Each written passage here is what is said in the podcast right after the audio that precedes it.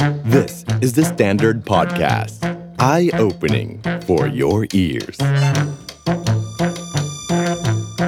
8-Minute History ประวัติศาสตร์ 8 นาทีวันนี้ยังคงอยู่กับความขัดแย้งนะครับ ระหว่างอิสราเอลกับชาติสันนิบาตอาหรับนะครับ อย่างที่ได้บอกว่าเริ่มต้นเรื่องเลยก็คือกรณีของพื้นที่ปาเลสไตน์นั่นเองนะครับ ก่อนหน้านี้ไล่เรียงกันมา2 episode แล้วนะครับพูดถึงความขัดแย้งทั้งหมด 3 ครั้งนะครับแล้วก็จบลงด้วยสงคราม 6 วันหรือว่า Six Day War ซึ่งเกิดขึ้นนะครับในปี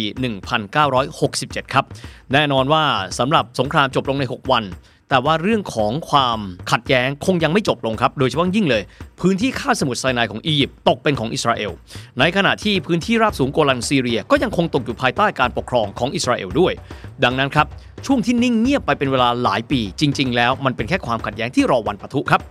อียิปต์เองครับความเดือนตอนที่แล้วเราไล่เรียงนะครับว่ากาเมลอับดุลนัสซานั้นถึงแก่สัญญกรรม ในปี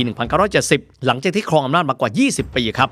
ตัวเขาอยู่ในทุกสงครามเลยของทั้งสองฝ่าย ถัดมาครับ ผู้นำรุ่นน้องของเขาอันวาสดัดก้าวขึ้นมาครองอำนาจ ในขณะที่ซีเรียเองมีผู้นำใหม่มีชื่อว่าฮาเฟตอัลลาซัดก้าวขึ้นมาเป็นผู้นำสูงสุด หลายท่านจะบอกว่านามสกุลนี้คุ้นๆนะอัลลาซัดถูกต้องแล้วครับ เขาเป็นพ่อของผู้นำคนปัจจุบันก็คือบาชาอัลอัสซัดนี่แหละครับ จอแดนครับปกครองด้วยระบอบกษัตริย์ ก็คือด้วยวงอัลฮาชิม กษัตริย์ฮุเซน ครองราชเป็นประมุขสืบเนื่องต่อมา สำหรับอิสราเอลครับนายกรัฐมนตรีที่มีชื่อว่าเลวีเอชโคลซึ่งเป็นผู้นำสูงสุดของอิสราเอลในช่วงสงคราม 6 วัน ถึงแก่อสัญกรรมแบบปัจจุบันทันด่วนนะครับโกลดาเมอีร์ซึ่งเป็นหญิงเหล็กวัย 71 ปีครับจากพรรคแรงงานก้าวขึ้นมาเป็นผู้นำอิสราเอลแทนที่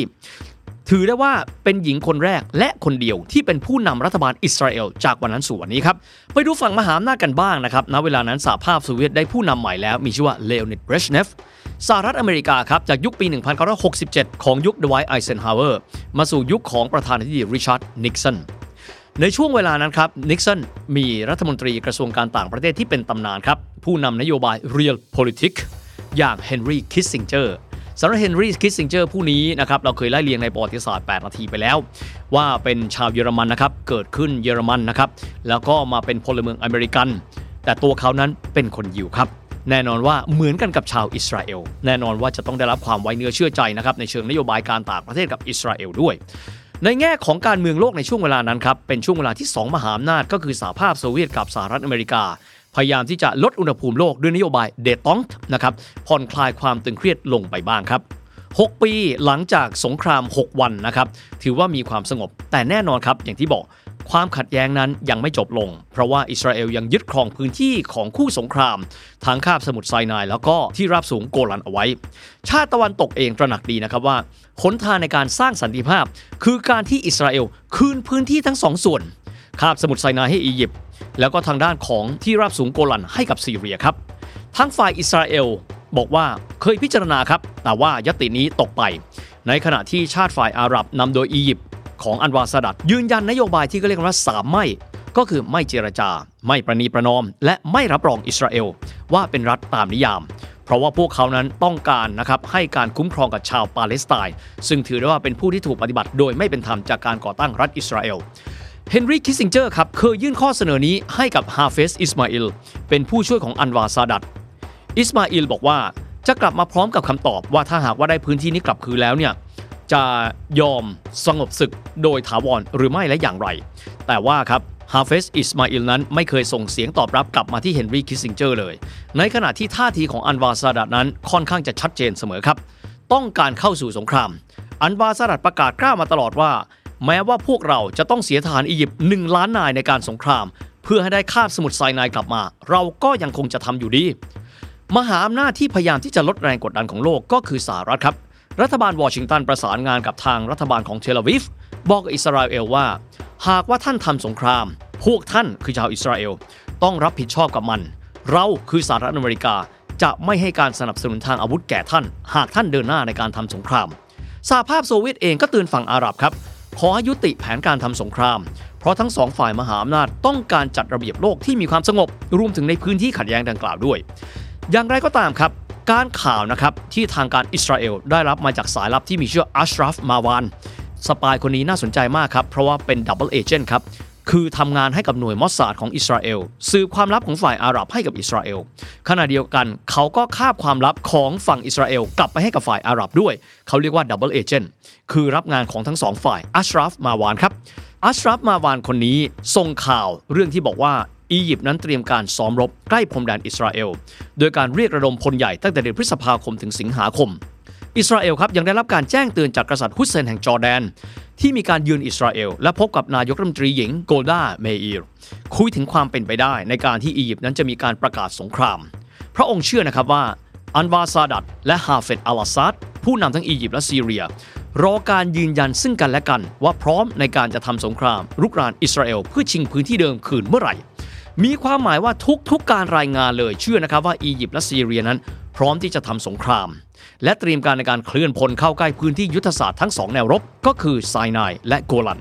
อย่างไรก็ตามครับผู้อำนวยการข่าวกรองของอิสราเอลมีชื่อว่าสวีซาเมียร์ยังคงมีความเชื่อจนถึงปลายเดือนกันยายนนะครับว่า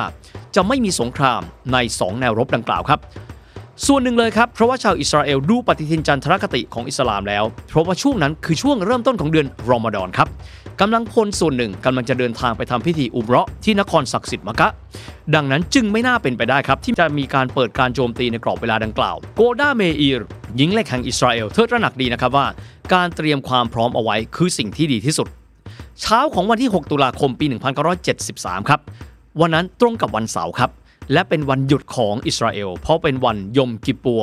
คือวันสำคัญทางศาสนาที่ศักดิ์สิทธิ์ที่สุดของชาวยิว ก็คือวันพิพากษาของพระผู้เป็นเจ้า เป็นวันหยุดของอิสราเอล แต่ว่าเธอครับตระหนักถึงความเสี่ยงในการที่จะถูกรุกราน8นาฬิกา5นาทีในยามเช้าของวันที่ 6 ตุลาคม 1973 ครับ เธอเชิญตัวรัฐมนตรีกลาโหมคือโมเชดายัน และเสนาธิการกองทัพอิสราเอล ก็คือเดวิดอาเลซาเข้ามาประชุมหารือเรื่องการระดมพลครับ หลังจากข้อเสนอต่างๆ ผ่านไป เธอเลือกมาตรการการระดมพลที่เข้มข้นที่สุด ระดมสัพพะกำลังที่มีทั้งหมดเพื่อที่จะเตรียมการ แต่ด้วยแรงกดดันนานาชาติ เธอจะไม่เปิดหน้ารุกรานก่อน ซึ่งตรงนี้ถือว่าแตกต่างจากสงคราม 6 วัน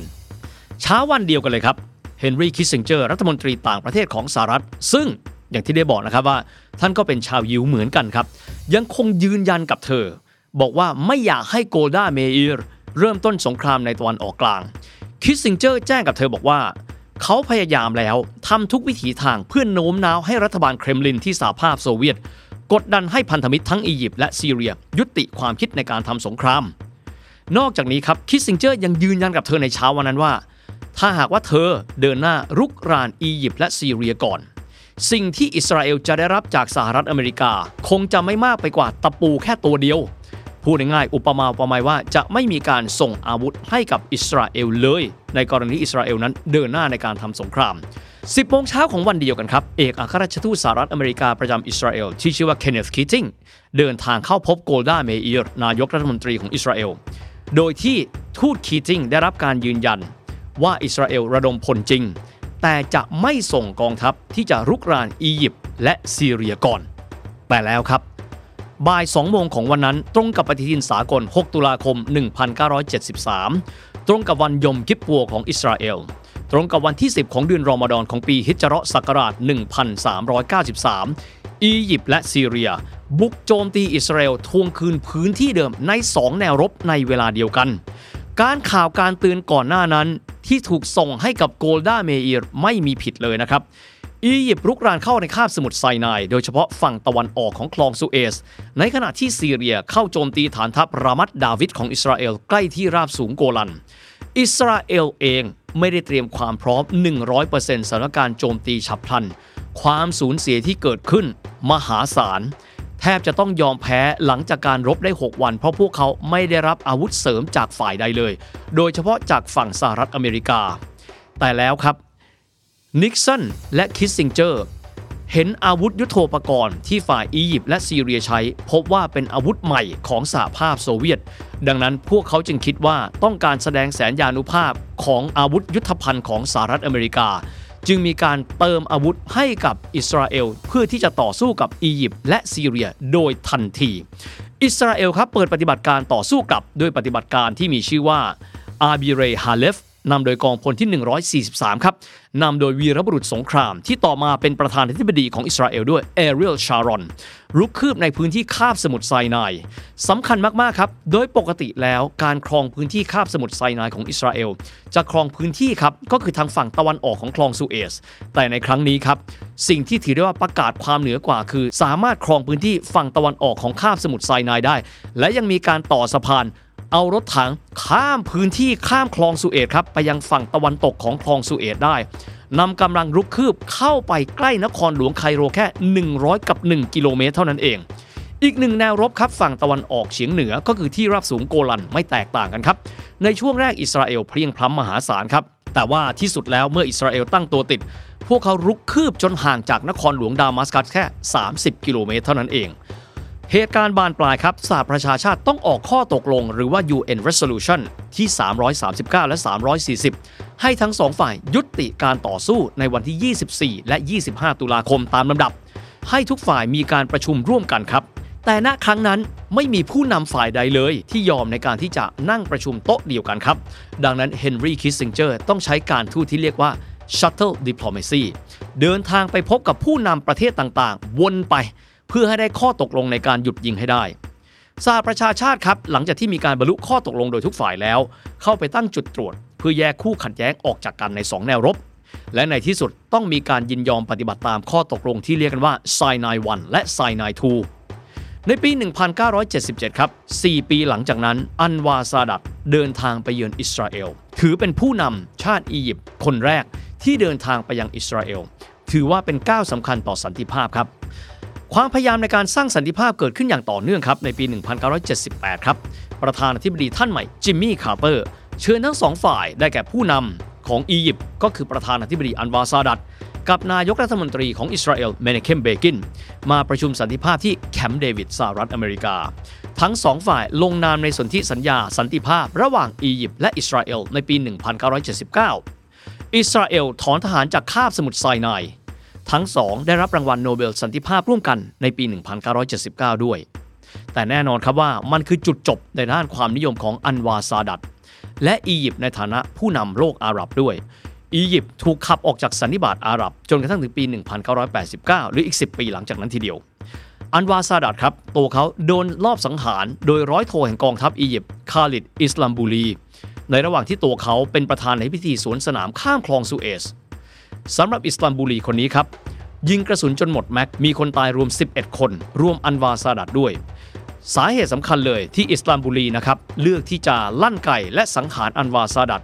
ก็คือเขาเชื่อว่าอันวาซาดัตนั้น ทรยศต่ออุดมการณ์ดั้งเดิมของอียิปต์ในการที่จะไม่ยอมรับรัฐอิสราเอล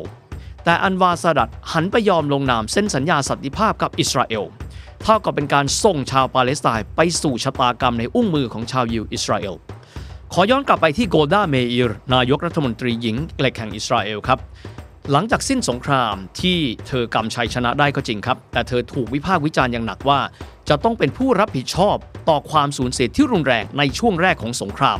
เพราะว่าเธอเลือกที่จะระดมพลเต็มอัตราศึกแต่กลับเลือกที่จะไม่เดินหน้าในการรุกรานอียิปต์และซีเรีย ก่อนที่พวกเขาจะเปิดเกมก่อน และทำให้ลูกหลานชาวอิสราเอลนั้นเสียชีวิตเป็นจำนวนมากมาย